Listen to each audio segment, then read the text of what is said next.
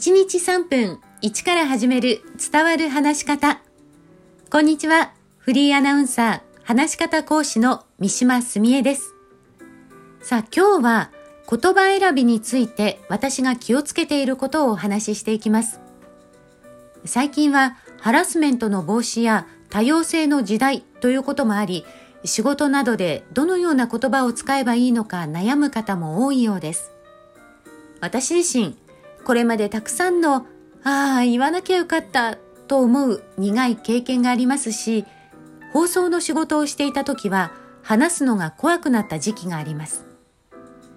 そんな私が言葉を選ぶ時に考えること、今日は大きく2つご紹介します。一つは様々な状況の人がいるということ。例えば、今週末の連休、どうぞ楽しくお過ごしくださいというコメントは、お休みがある人には受け入れてもらえるかもしれませんが、連休でも仕事をしている人もいますし、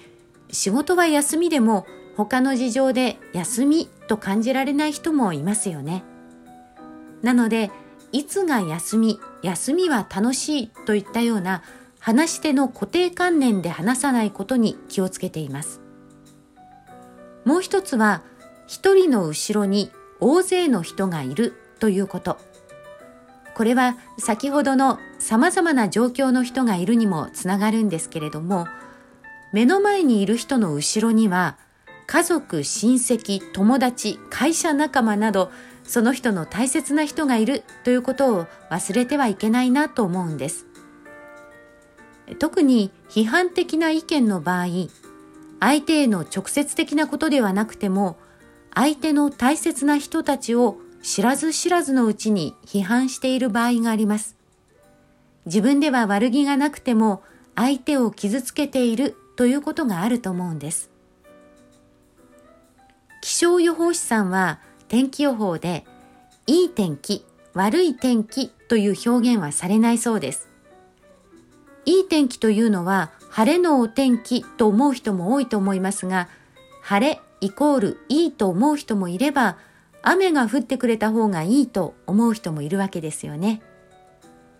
こういうところからも日々より良いコミュニケーションをとるための言葉選びのヒントはたくさん隠れているように思います。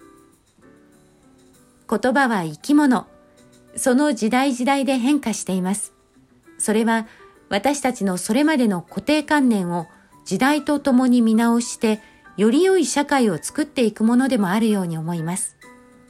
何より言葉の葉の漢字が、刃という漢字ではなく、